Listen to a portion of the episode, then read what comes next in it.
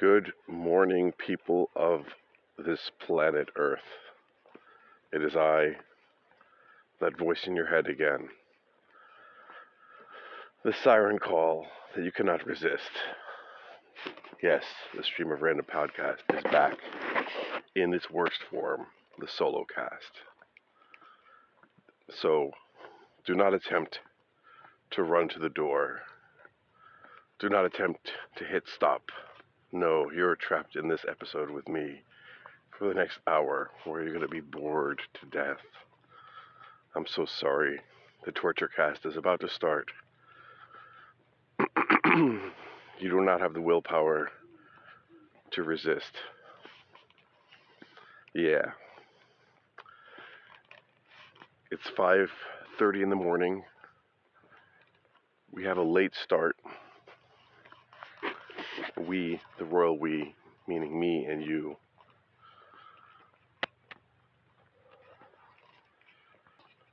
And uh, there's even other people out this morning already.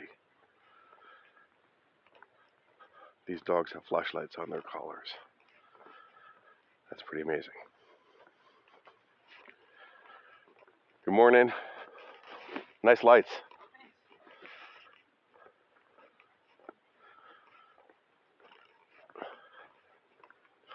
Dogs got flashlights on their collars. What people never think of.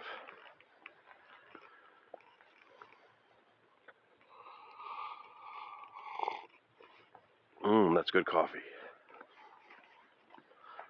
Good, good coffee.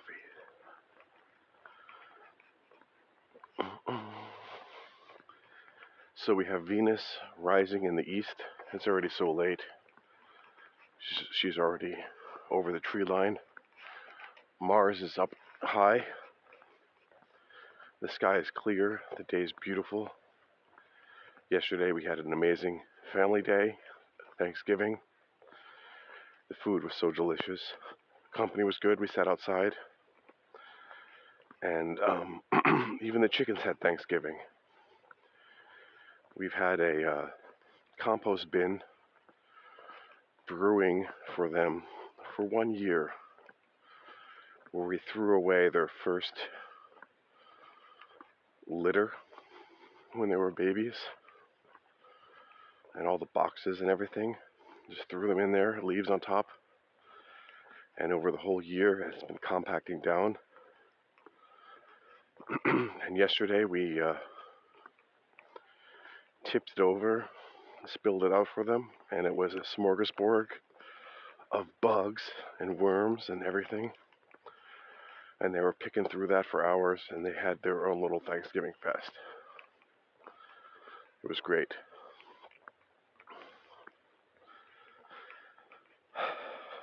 And also the chickens, uh, we've been using the uh, pitchfork to turn over the ground to dig up a couple of inches and dig up worms for them.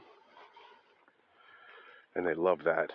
And it's funny because the chickens actually now come up and peck at the, um, they'll chase after me and peck at the uh, pitchfork now, like asking for more. It's like they're associating the pitchfork with the worms. It's um, it's almost like they understand. So we're building a great relationship, me and my my chickens, communicating on a really basic level of food and exploring new territory together.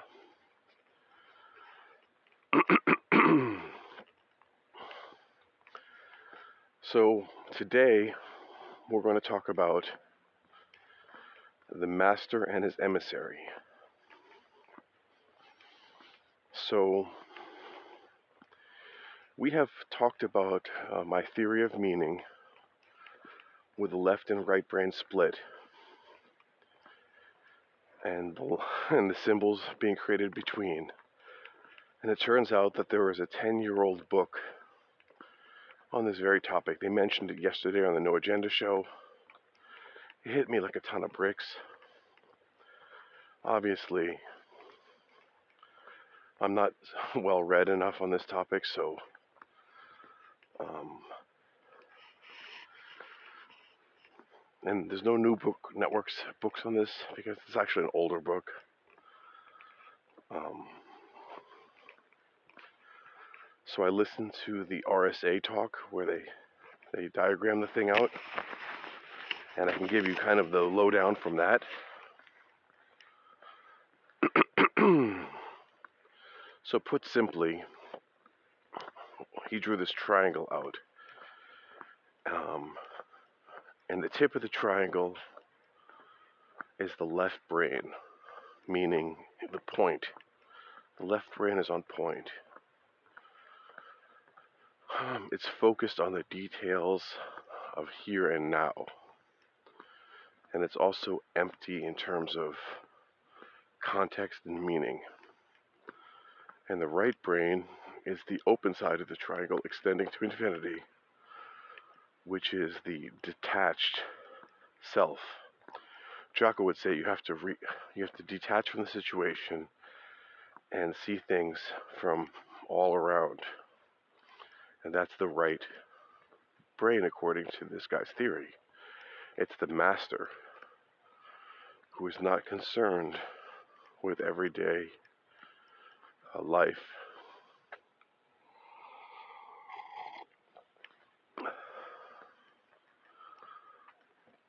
and it's it's quite the uh, interesting theory, and I love it. Um,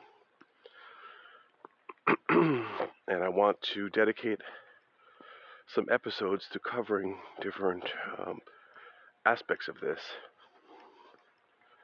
I thought I would first just give you my free-form thoughts, and then we could listen to some supporting clips and comment on them. So, if you haven't um, hit stop by now, you're never going to be able to because this is going to suck you in. All right. oh, and some other commentary. Uh, Trump held a press conference, and the, reporters are like, "Oh, so you're gonna leave? Are you gonna leave when it's uh, November 20th?" He's like, "Sure, I'll leave, no problem." But that's a long time until then, basically, he said and it's got a lot of evidence to show. So, looks like uh, Trump is staging his reality TV show now, and it's going to get quite interesting. Quite interesting. These guys got an animated Santa Claus in their window. That's pretty cool. so, um, Looks like life is happening with our co host as well. We're going to excuse him for today because life happens. And we're going to forge on. Oh, and another update for my personal. So I um I created a uh, organization um,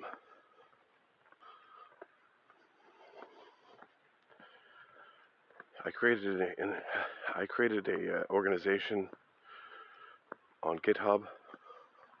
I think it's called um, Embedded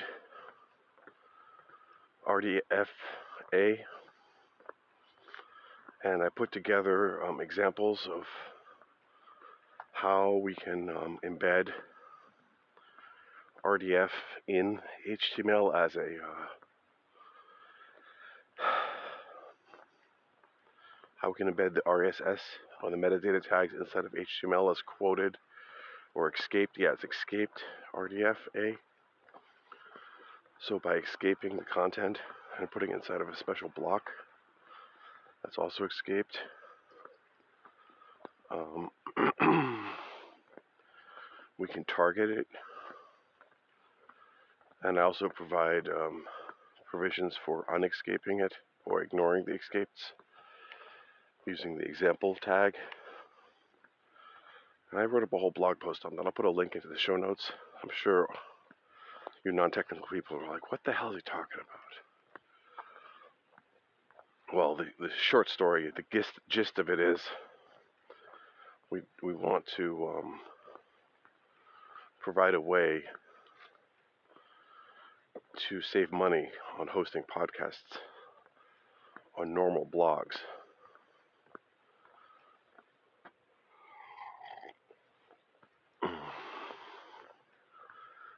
But still be able to provide metadata information. And you can't do that on WordPress and Blogger inside of the existing systems using the free versions of them. Um,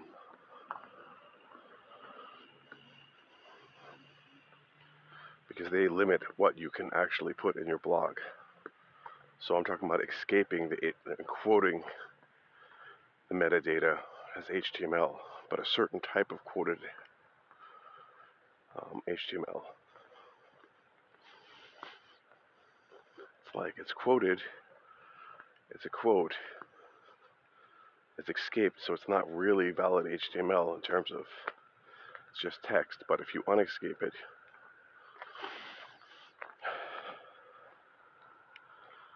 you will um, you will find what you're looking for.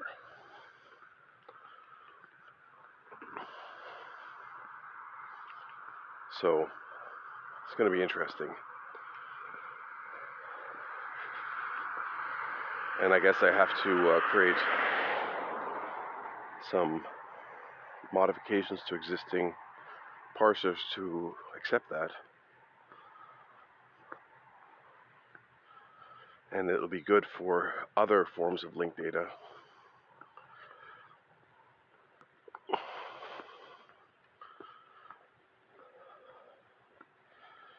And um, I also think we can embed, we can escape the contents of HTML tags inside of the podcast transcript. So we can say like iTunes explicit true, or like begin tags, tag iTunes explicit is true, and tag, and tags. So that would be like something we can just say in our podcast, and that would set the explicit flag for this episode. And just by adding it to the uh, episode in terms of audio, and then adding it to the transcript, we would then interpret the transcript as instructions. So, but then the question is, are we talking about it? So we, if we wrap it in example, so we could say like escaped RDFA example, you know, iTunes explicit, then that wouldn't be, that would be an ignore section for the, um, for the command processor. It's like ignore this, right? And if we say escaped RDF um, A embedded, that would mean turn it live. So make a live example or live command. So we're basically adding in a new wrapper command around the quoted content so that the processor knows that we're not just talking about it, we actually want to do it. I suppose we could also add an attribute like ignore equals true, or this is really an example true, into the uh, embedded to allow to use that as an example. And then you just strip out the ignore flag to turn it live. So we're going to have to be able to specify this without example. Or we wrap the example in an ignore flag. I mean, we're going to have different ways of doing this. So basically, you don't want the processor to pick everything up. Anyway, I'm sure I've confused the hell out of you. And um, I have a write up on this.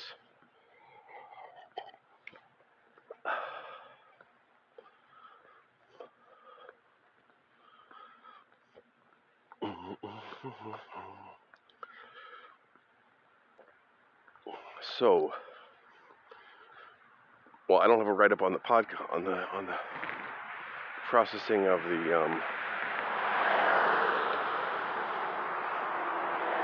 I don't have a write up yet on the processing of the uh, content, the transcript yet, but we will get there. And the processing of the transcript is equivalent to the voice command processor, really.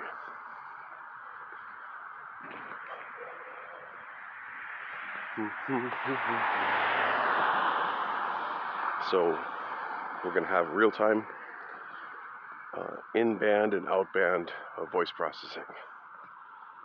Like process the voice while listening to the podcast, or process the voice while recording the podcast, or process the voice after recording the podcast. Well, that's again, that's listening. So you have two options. Let's say before publishing and after publishing for the listener and for the producer. Okay.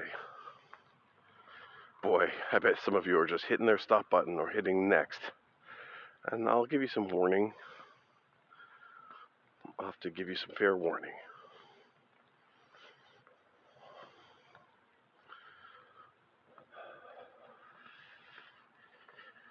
Yeah.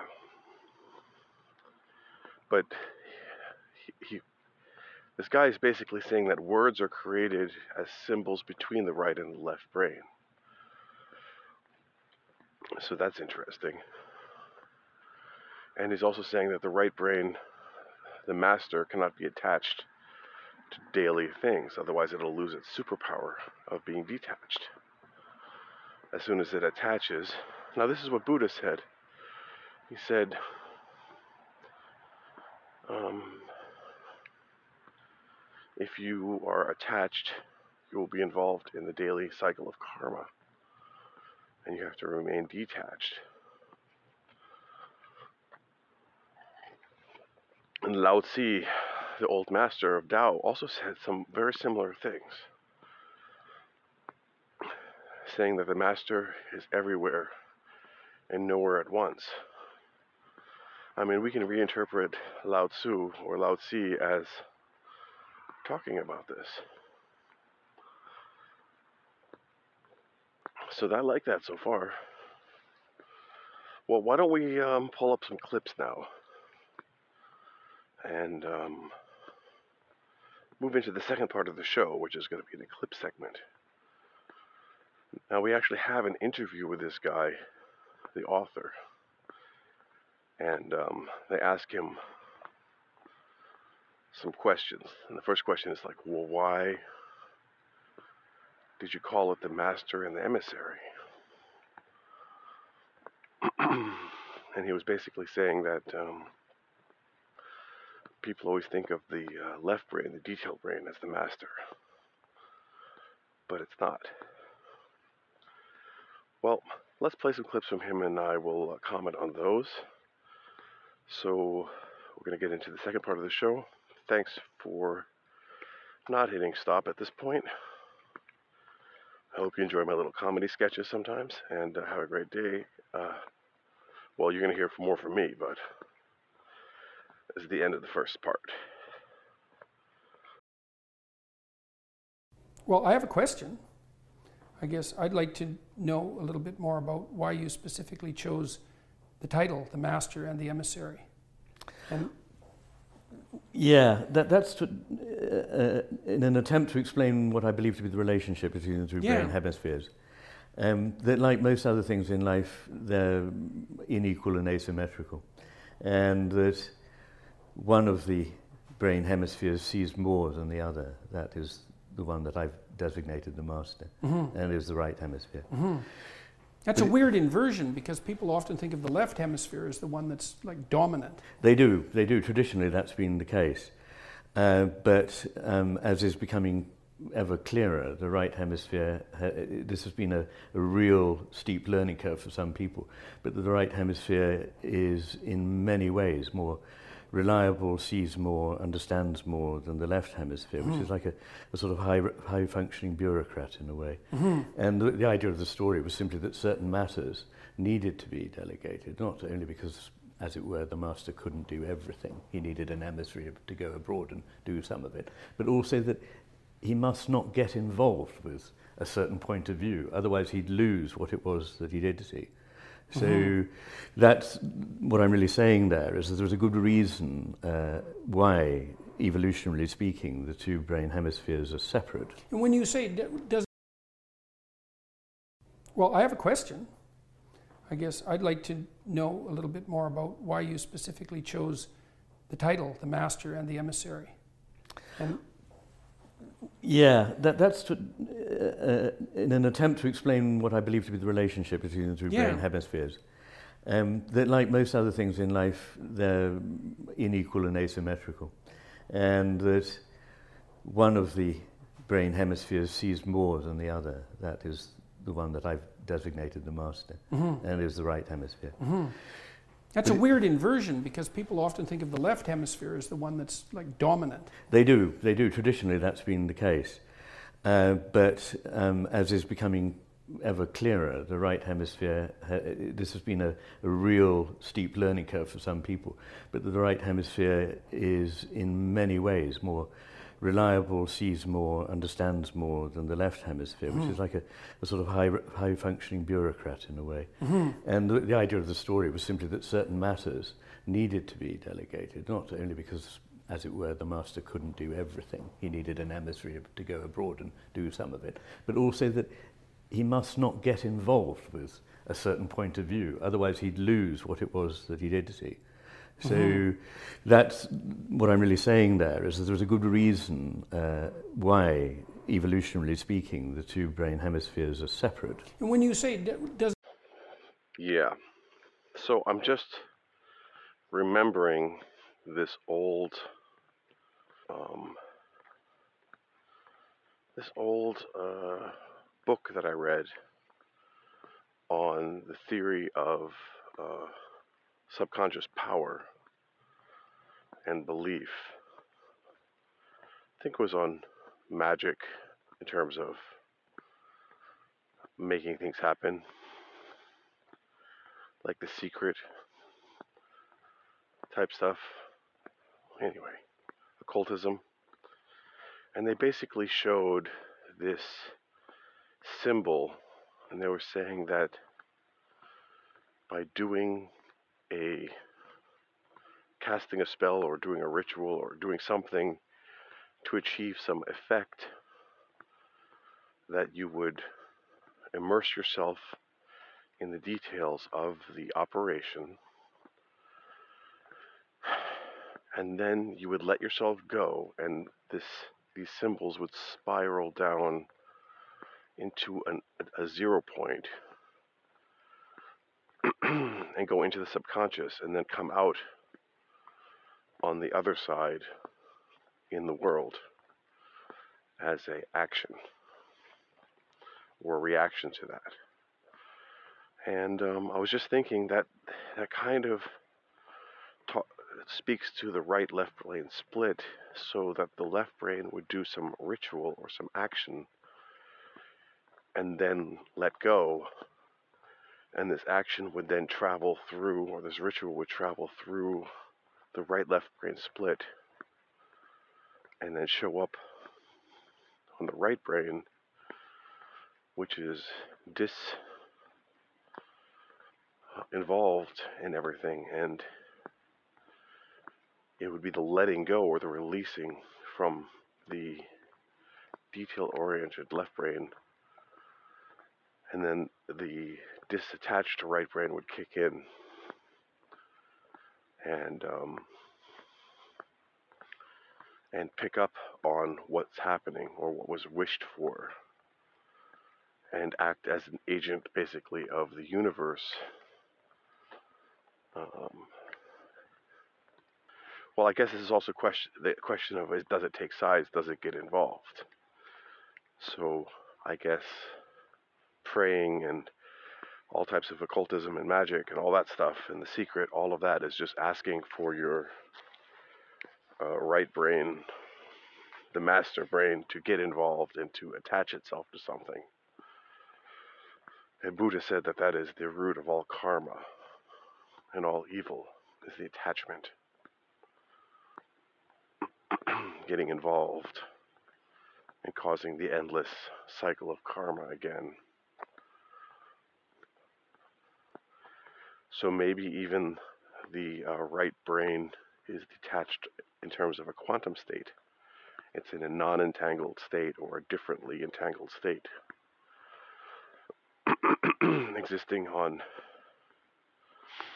in a safer space, let's say, than the daily grind. I know I'm talking spooky stuff or mysticism stuff, and I know that uh, people who are um, people who have uh, knowledge of the situation who don't want to be named will be mocking me and saying, You have no proof! You're talking bullshit! So, anyway, I'm just going to throw this clip in here because, you know, it's my show and I can do that. So, oh, I just wanted to throw in that I heard an actual owl going ooh-hoo, ooh-hoo when I first started up this morning. And I have to take a picture of this house here for you guys. Boy, things are just flo- flooding into my head listening to this. Um, you know, I have been uh, working on this introspector project for such a long time. And um, you know, it takes the view of the compiler writer and tries to understand the data that the compiler writer has about the program. And the compiler writer has the master disinterested view. It's not interested in your particular application. It's not interested in your particular problem. You know, you're interested in your particular problem. The compiler writer or the programming language creator is not. They're solving a different problem. They're solving the problem of creating a generic tool that's usable, right, to solve many people's problems. So the compiler writer is the disinterested party. You know, the compiler is the disinterested party. And um,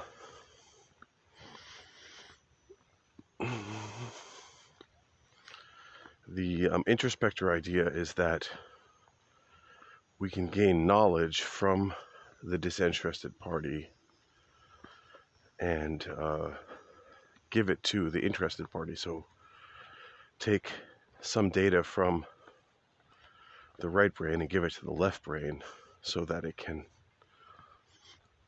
um, work more effectively.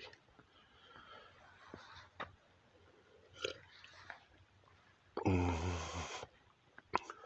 mean, that's a question if that's even possible.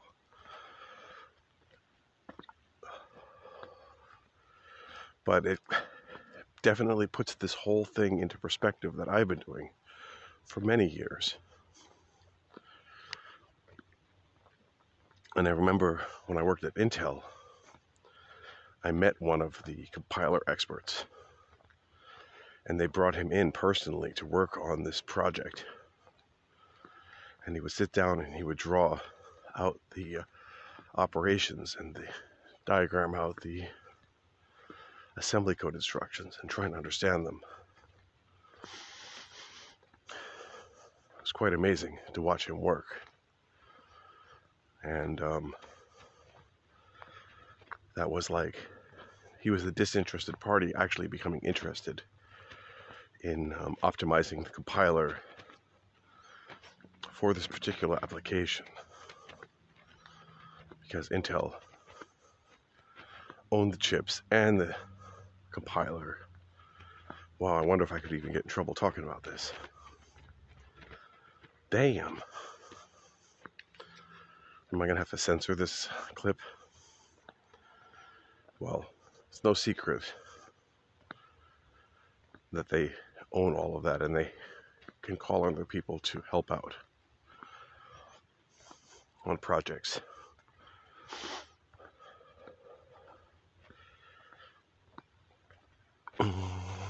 So, um, and for the open source world, uh, you are the compiler writer. At least you could be if it wasn't goddamn hard. All right. Let's continue listening I mean, I'm, I'm stopping on the first 10 minutes and just inserting all this stuff, but that's just the way it is, kids. Sorry. The two brain hemispheres are separate. And when you say it doesn't get involved, what's the advantage of, of that, that detachment from the involvement? Well, it's that um, Ramon y Cajal, who you know is a great histopathologist, Yep. um, one of his findings was that in primates there are more inhibitory neurons than in any other animals, and there are more in humans than, than in any other primate. And um, there are many That- more and that's propor- speaking proportionally. proportionately, and there are more kinds as well. So we think that about 25% of the entire um, cortex is, is inhibitory. Right. So it's a very strong effect. And the corpus callosum seems to be um, very largely, in the end, inhibiting function in the other hemisphere. And that is, I think, because over time the two hemispheres have had to specialize. Uh, there are reasons why actually it can't be. I'm not going to go into now, Yeah. but I was talking about um, just a few days ago at the evolutionary psychiatry um, meeting. But there are reasons why the corpus callosum has had to become more selective and to inhibit quite a lot of what's going on in the other hemisphere because it enables the two to do distinct things. Mm-hmm. And of course, they have to work together, but usually good teamwork doesn't mean everyone trying to do the same role. Right. So differentiation is very important for two elements to work together. And inhibition is one way of doing that. So effectively, the two takes on the world, if you like, that the hemispheres have are not easily compatible. Right. Um, and we're not aware of that because at a level below consciousness, there's a meta control center that is bringing them together. So in ordinary experience, we don't feel we're in two different worlds, but effectively we are. And they have different qualities and different goals, different values, different, different um, takes on what is important in the, in the world. So here he says that inhibition and different forms of inhibition make up 20% of the brain, and the higher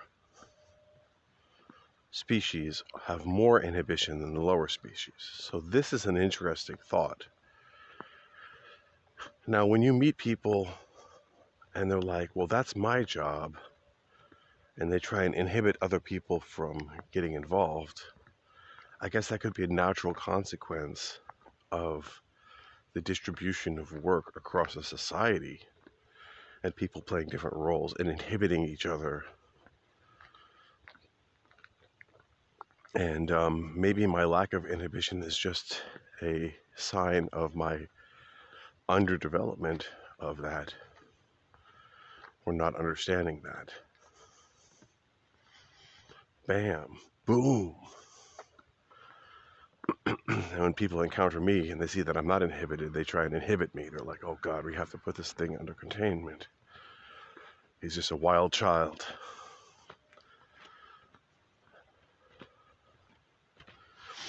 Well, they say the fool who persists in his folly will become wise.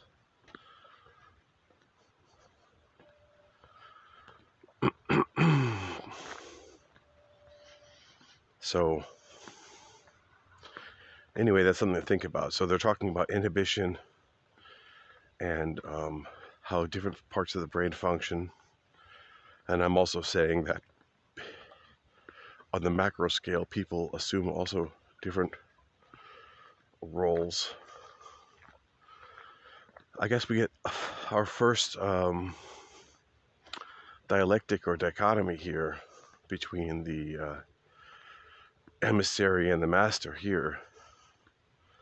The eternal fight between the right and the left brain, between in- involvement and detachment.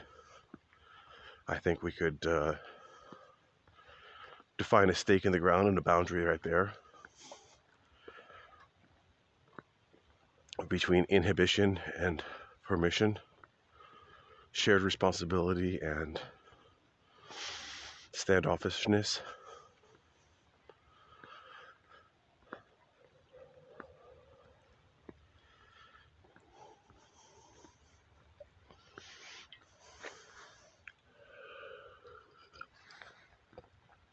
Yep. Well, on the introspector idea, you know, basically,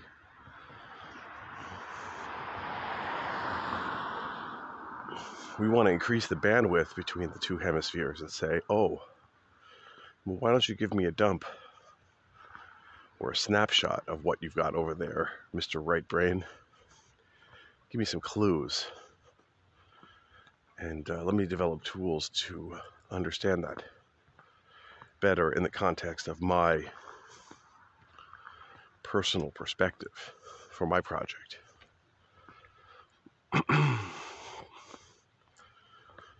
okay, well, let's uh, think compiler plugins. and what meaning or whatever it might have.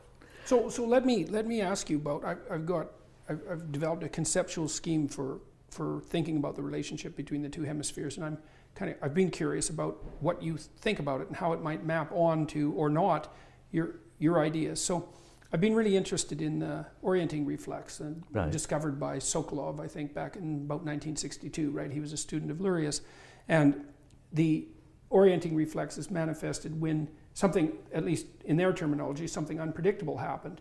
I've thought much more recently that it's actually when something undesired happened happens and the laboratory constraints um, obscured that and that turned out to actually be important but Right. so, and I, I kind of put together the ideas of the orienting reflex with some of the things I learned from Jung, Jung's observations on the function of art and dreams. So imagine that you have a conceptual scheme laid out, Right. and we could say that it's, it's, it's linguistically mediated, it's enforced on the world. And then there are exceptions to that, to that conceptual scheme, and Yes. those are anomalies. Those Yeah, are the things that are unexpected. And the orienting reflex orients you towards those. Yes. And so those are things that aren't fitting properly in your conceptual scheme that you have to figure out. Yes. So the first thing you do is react defensively, essentially, Yes, because it might be dangerous. Yes. And then your exploratory systems are activated. Yes. So, and the exploratory systems, first of all, are enhanced attention, just Yes, from an intentional yes. perspective.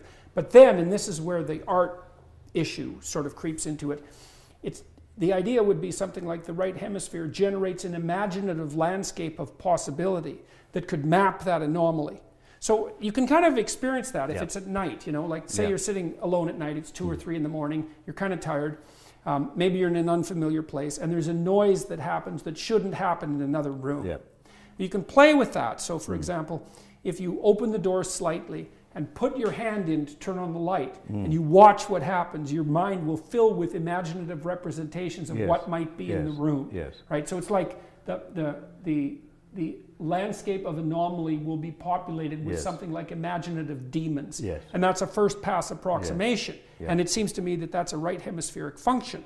And then that as you explore further, that imaginative domain, which which circumscribes what might be, is Yeah. constrained and constrained and constrained and constrained until you get what it actually is, Yes. and that's specialized and routinized. It's something Yes, like that. yes, yes. Does that seem like a reasonable? What do you think about that? So that's an interesting uh, take that Peterson has. And he's talking about the generation of possibilities and the um, interaction between the left and the right brain. Um,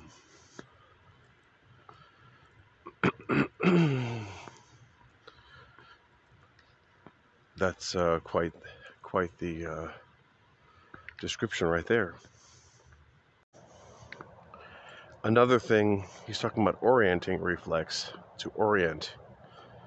So um,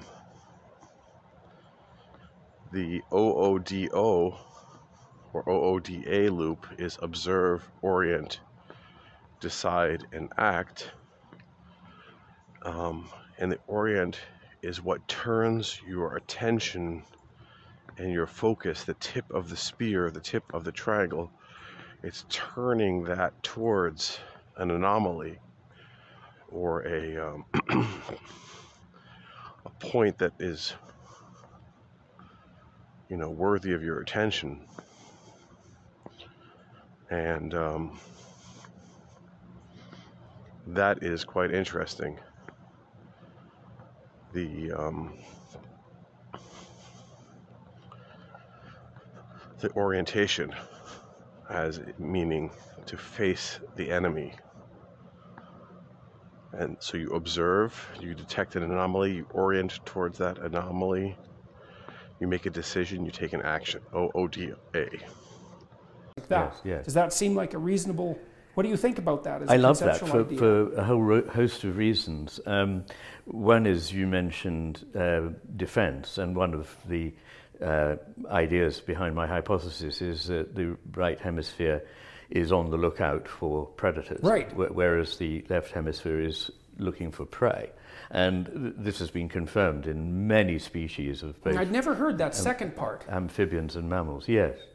Um, uh, So when you're in left hemispheric mode, you're more in predator mode, and when you're in right hemispheric Well, mode, it, you're it- more in I mean, of course, mode. we are not uh, lizards or toads or marmosets or whatever, but in animals, generally speaking, Yeah. uh, this is the case. Getting and grasping, and after all, our left hemisphere is the one that controls Sure, the sure. grasping hand, um, is left hemisphere, and uh, exploring, which you mentioned, Yep. is more right hemisphere.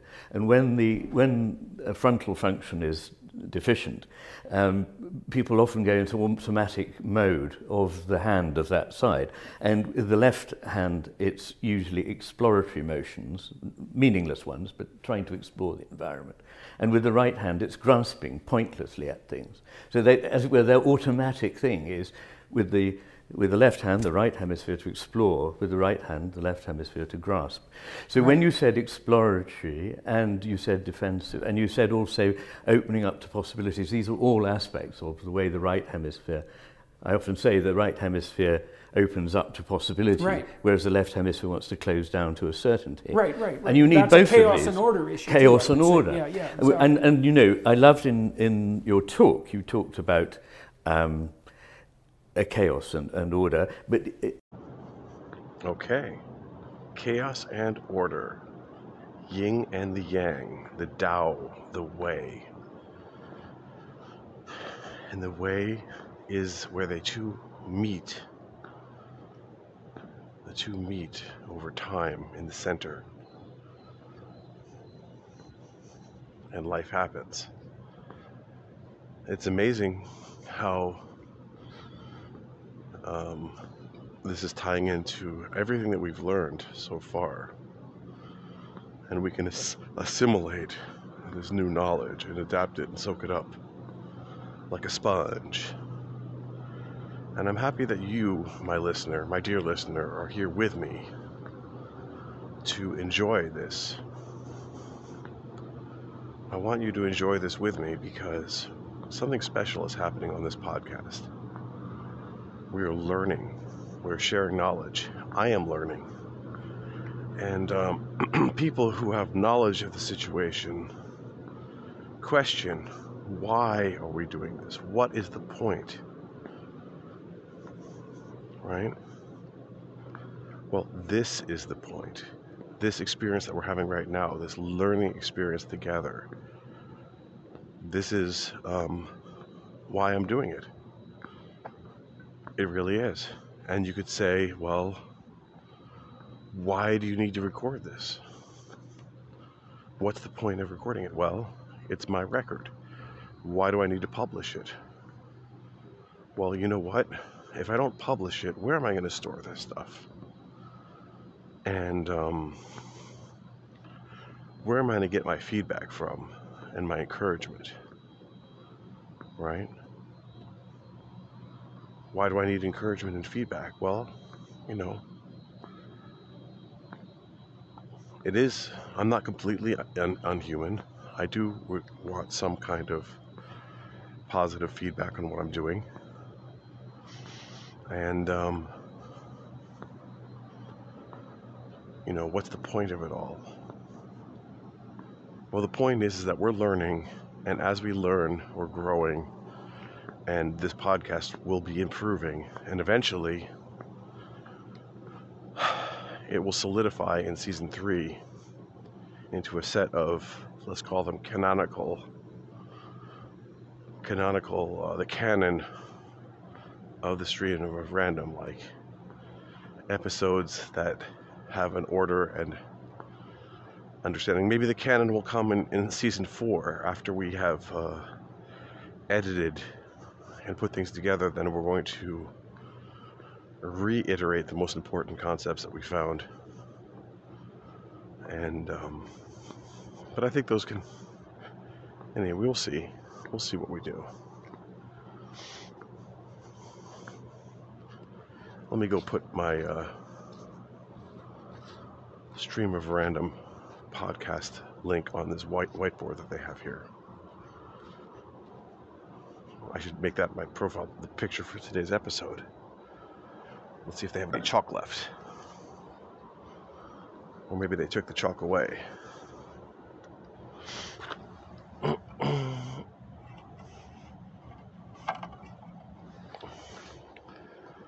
Let's see.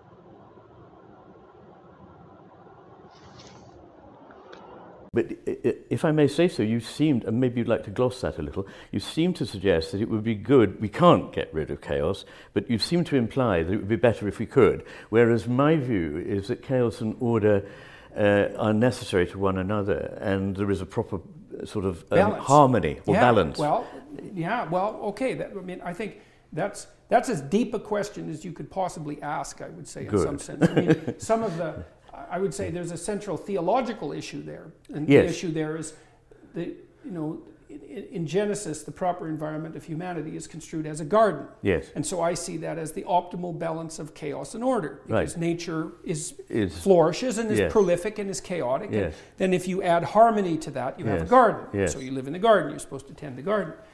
Okay, so now the garden is created. It's a walled space because yes. Eden is a walled space. It's yes. paradisa. It's a, it's a walled garden. That's it. Now, the thing is, as soon as you make a wall, you try to keep what's outside out, but you can't because mm. the boundaries between things are permeable. So, if you're going to have reality and you're going to have a bounded space, you're going to have a snake in the garden. Yes. Now, then the question is, what the hell should you do about that? Should yes. you make the walls so high that no snake can possibly yes. get in? Or should, or should you allow for the possibility of snakes, but make yourself strong enough so that you can contend with them? Yes. And I think there's, there's an answer there that goes deep to the question of even maybe why, theological question of why God allowed evil to exist in the world. I agree with you. It's like, well, do you make people safe or strong? And yes. strong is better. And safe might not be commensurate with being. Like it might not be no, possible to no. exist and to be safe. Wow, he talks about being safe versus strong. Well, obviously, Peterson has a certain position and he's a well known rabble rouser. So he's going to be for the strong versus safe. But I'm thinking about these walled gardens approach to Facebook and all that. And um, our co host, Harry Reid, he um, sent us a picture where he was posting something um, on Facebook and got censored. Something about fast food. And I was thinking, wow. So big corporations have finally found a way to censor people complaining about them. And they're like, oh, that's false information. And um,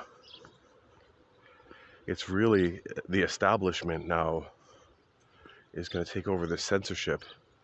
And eventually they're going to say, oh, they've already started to say, if you actually like on Twitter, if you like something that has been questioned, they're going to say, oh, did you know that liking false information is bad? Or something like that, like scaring the slaves. And eventually all of this is going to go against your social score. And, um, you know, then when they, uh, run out of uh, soup bones and they need some new candidates to, to sacrifice for uh, feeding the people, you know, you might be next. And uh, I'm not saying they're, they're literally going to eat people, but they're going to, you know, just take away all of your, take away all of your livelihood. I mean, just think about what's happening to now the non-essentials. It's like they're being sacrificed on the altar right? It's like, well, you're not essential, and we're just going to bankrupt you. I mean, so many people are suffering actually right now um, who don't have essential jobs, who are out of work. And they were saying today on um, No Agenda Show about food banks being empty, humanitarian crisis. So, wow. I actually have to listen to the rest of the show. Safe. Well, uh, our existence is predicated on the fact that we die, so Well- it's well- never safe. Well, it's Uh, certainly bounded, right? And Yes. yeah, yeah. I mean, Yes. and, and it's inevitably in, wrapped up with that sort of finitude. Yes. So there's this old, there's a lovely, lovely Jewish idea, an ancient idea. Yes. It's one of the most profound ideas I've ever come across. And so it's a kind of a Zen koan, and, and here it is: is that. Um, so it's a question about the classic attributes of God: omniscient, omnipresent, and omnipotent. What does a being with those three attributes lack? You think, well, what kind of question is that? And the answer is limitation. Yeah, And the second answer is that's the justification for being. Yeah. Is that the unlimited lacks the limited. exactly. And so the limited is us. For anything to come into existence, there needs to be an element of resistance. And so things are never predicated on one pole of what is always a dipole. Right. Um, everything is, has that uh, dipole. Yeah, it's like a structure. prerequisite for being. Uh, uh, it is, and it's imaged in the yin yang idea. Um, but it seems to me very important because in our culture we often seem to suppose that certain things are just good and other things are just bad. Well, there you go. He talks about the yin and the yang. And I think this is a great uh, point to stop clipping for now, even though this conversation is incredibly interesting. And it's going to go on forever. I just got my hands full. So, warning do not reach for your stop button. I'm to go into a monologue soon. All right, welcome to the second or third segment, third part of the show. this is where I went to uh, to Dunkin' Donuts, and I got a bag of bagels and fresh coffee, and my hands are full now. And uh, I'm walking back to the house to bring my family some fresh bagels and I can't um, operate the clip machine with two hands full. One hand with a hot cup of coffee, and the other hand with a big bag of bagels. I got 12 bagels, half of them everything, half of them sesame. And then um, I got a sausage, egg, and cheese sandwich also from my my wifey. I love her so much. and I just ate one myself.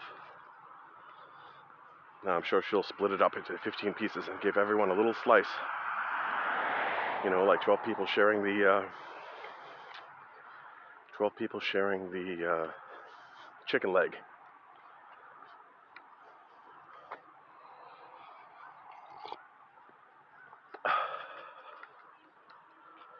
So, yeah, this is a really great um,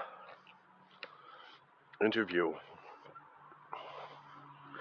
And I guess I'm going to have to listen to a lot more Jorgen, Jurgen Peterson or Jorgen Peterson because he already covered this guy. And it looks like I'm just missing out on things. Well, we definitely have a lot to catch up on. And um, this is part of our education here, our education, lifelong learning and also about sharing. Because if you can't share what you're learning, you don't learn it as well. It's also like about processing what we're listening to, talking about it. It's going to make it much easier for me to remember it. It's like, oh, yeah, I talked about that on podcast 158. And we're going to call this um, the. Uh, right and left brain uh, bagel. Uh, the Tao of the bagel. That's what we're going to call this episode. The Tao of the bagel. How uh, the right and the left brain interact. An interview with a review of the interview between Jurgen Peterson and Iain McGilchrist. I got that name right? Yeah. Man, my ear's itching. Life is happening. Life is happening.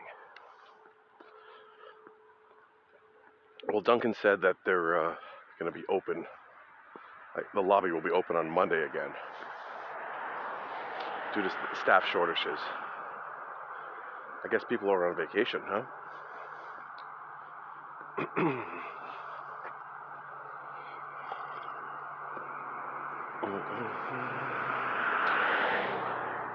now, wouldn't it be great? Now we're going to switch topics because this is the stream of random, and we're allowed to switch topics anytime we want because this is my show. So don't be hitting the pause button or stop button. Well, this dog's got one of those electric fence collars, I bet.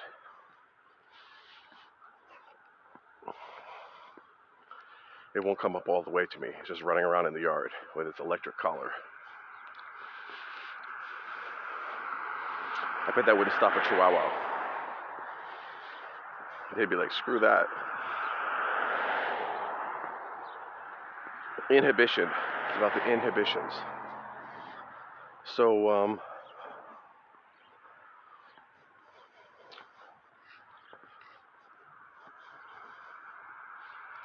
let's uh, go over some of these ideas. So I saw a bolt on the ground, and I'm like, damn, bolt, look at that hardware. I just sorted buckets and buckets of that. And then I'm like, damn, all that hardware that I have up in the bunker, I bet I could build something with that. And then I'm like, damn, what are all the recipes that we could build with those things? I'm like, damn, what if we had an app that would help us, um, you know, do that? Like you take pictures of all these different equipment that you have, and it'll come up with like things that you could build with it. So that's like the right brain. the left brain is like looking at all this stuff, and the right brain is like, well, you know, you could build this and this and this and this and this and this and this with it. It's like the infinite possibilities. Um, it's just generating unbounded sets. And the left brain is like, oh, we need to bound this. We need to bind it. We need to bring it inside of the orientation, inside of the perspective, the triangle, the eye of the triangle. So if you have the all seeing eye at the top of the pyramid, it's looking down, let's say. and the first few layers of that all seeing eye would be the top of the pyramid, which would be your perspective or your orientation. That's where the eye is looking. And then the base of the pyramid, the wide part, that, that would be like the expanding un the expanding um, infinite possibilities, expanding outwards, all away from each other. You know, the pyramid could be humongous, right? So that's kind of like this pyramid thing. And um, I guess we could put the uh, angle of the pyramid at uh, 33, call it the magic number, make it mystical, spooky, for no reason, except, hey, while we're at this, let's throw in some spice.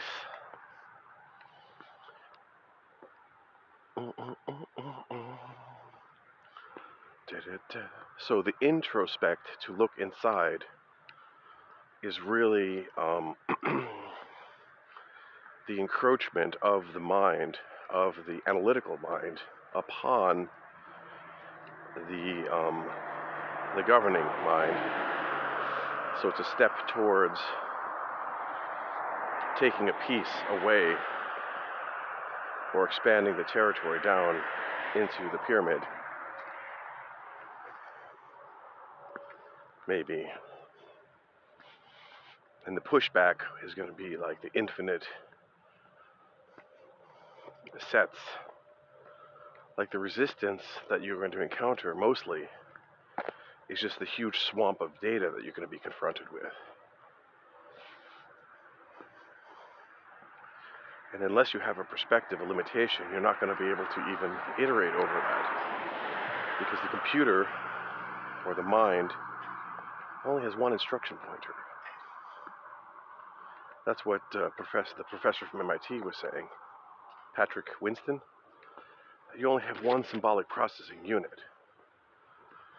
And if that symbolic processing unit is busy over here, right, it can't be busy over there. It's only busy with one thing at a time. It's like the global interpreter lock. and that could be our logical, symbolic mind.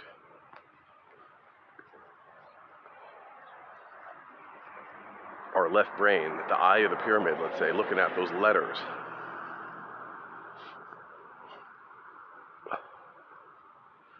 Yeah.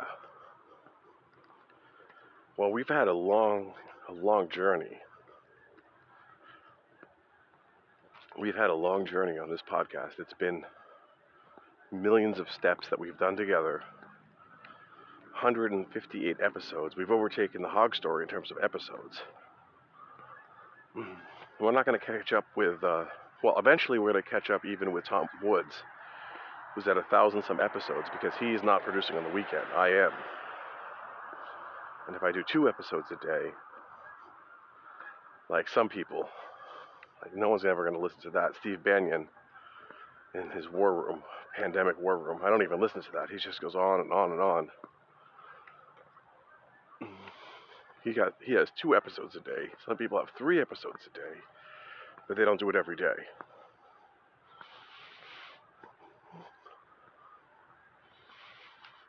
So, um, well, you know what? I'm going to uh, put this on pause, and I'm going to actually get some new input because maybe uh, Tim Pool has dropped some new knowledge on us, or maybe there's something happening. Life is happening. It's the Friday after Thanksgiving. It's the Black Friday. Let's hope that the uh, AWS is working again today. I'm going to be working today myself. I hope it's going to be a slow day where I get to work on some stuff in peace without being disturbed by other people's problems.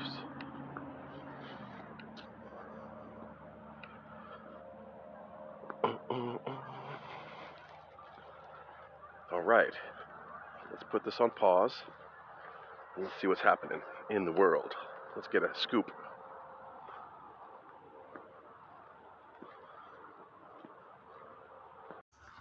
So I'm just catching up on the No Agenda show. It's pretty hilarious. They have uh, John Kerry saying that uh, climate change will kill more people than Corona because it will cause more pandemics. So that's pretty hilarious. And the No Agenda uh, Build Back Better jingle is really great. I have to clip that. So much to do. They have great material, and it's a great listen, unlike this show. But we're not giving up yet. We're like foot fungus here. It doesn't go away that easy, you know what I'm saying?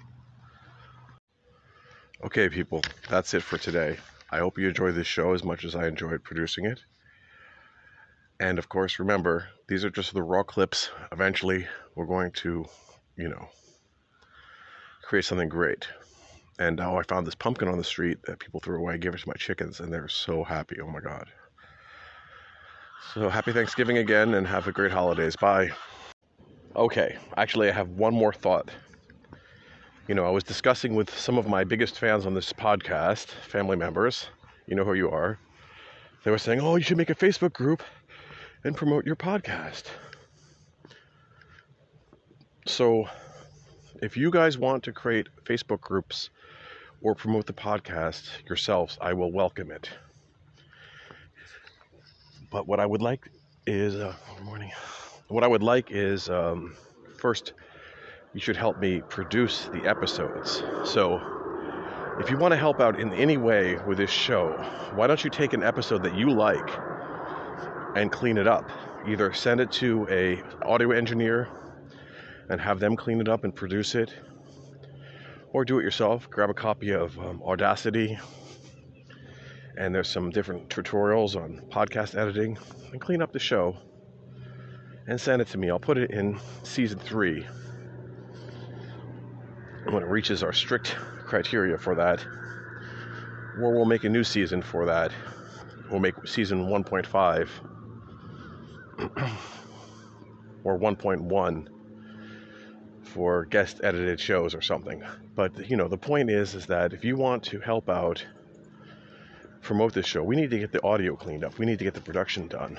And I don't have the time to do it. Like I'm going to have to go to work now and I don't have time to for this. So if you want to help out, you know, you're welcome to um, take these shows and post them on YouTube. Why doesn't someone post it on YouTube? Because I got banned. You know, share it on different media, make clips, share it on TikTok and Instagram. You know, there's lots of things you can do. If you really want to help or hire someone to do it, go to fiverr.com and hi- hire someone for $5 to do it. I'm sure they would love it. They would love to help out. So, um, yeah, that's it. Step by step, kids.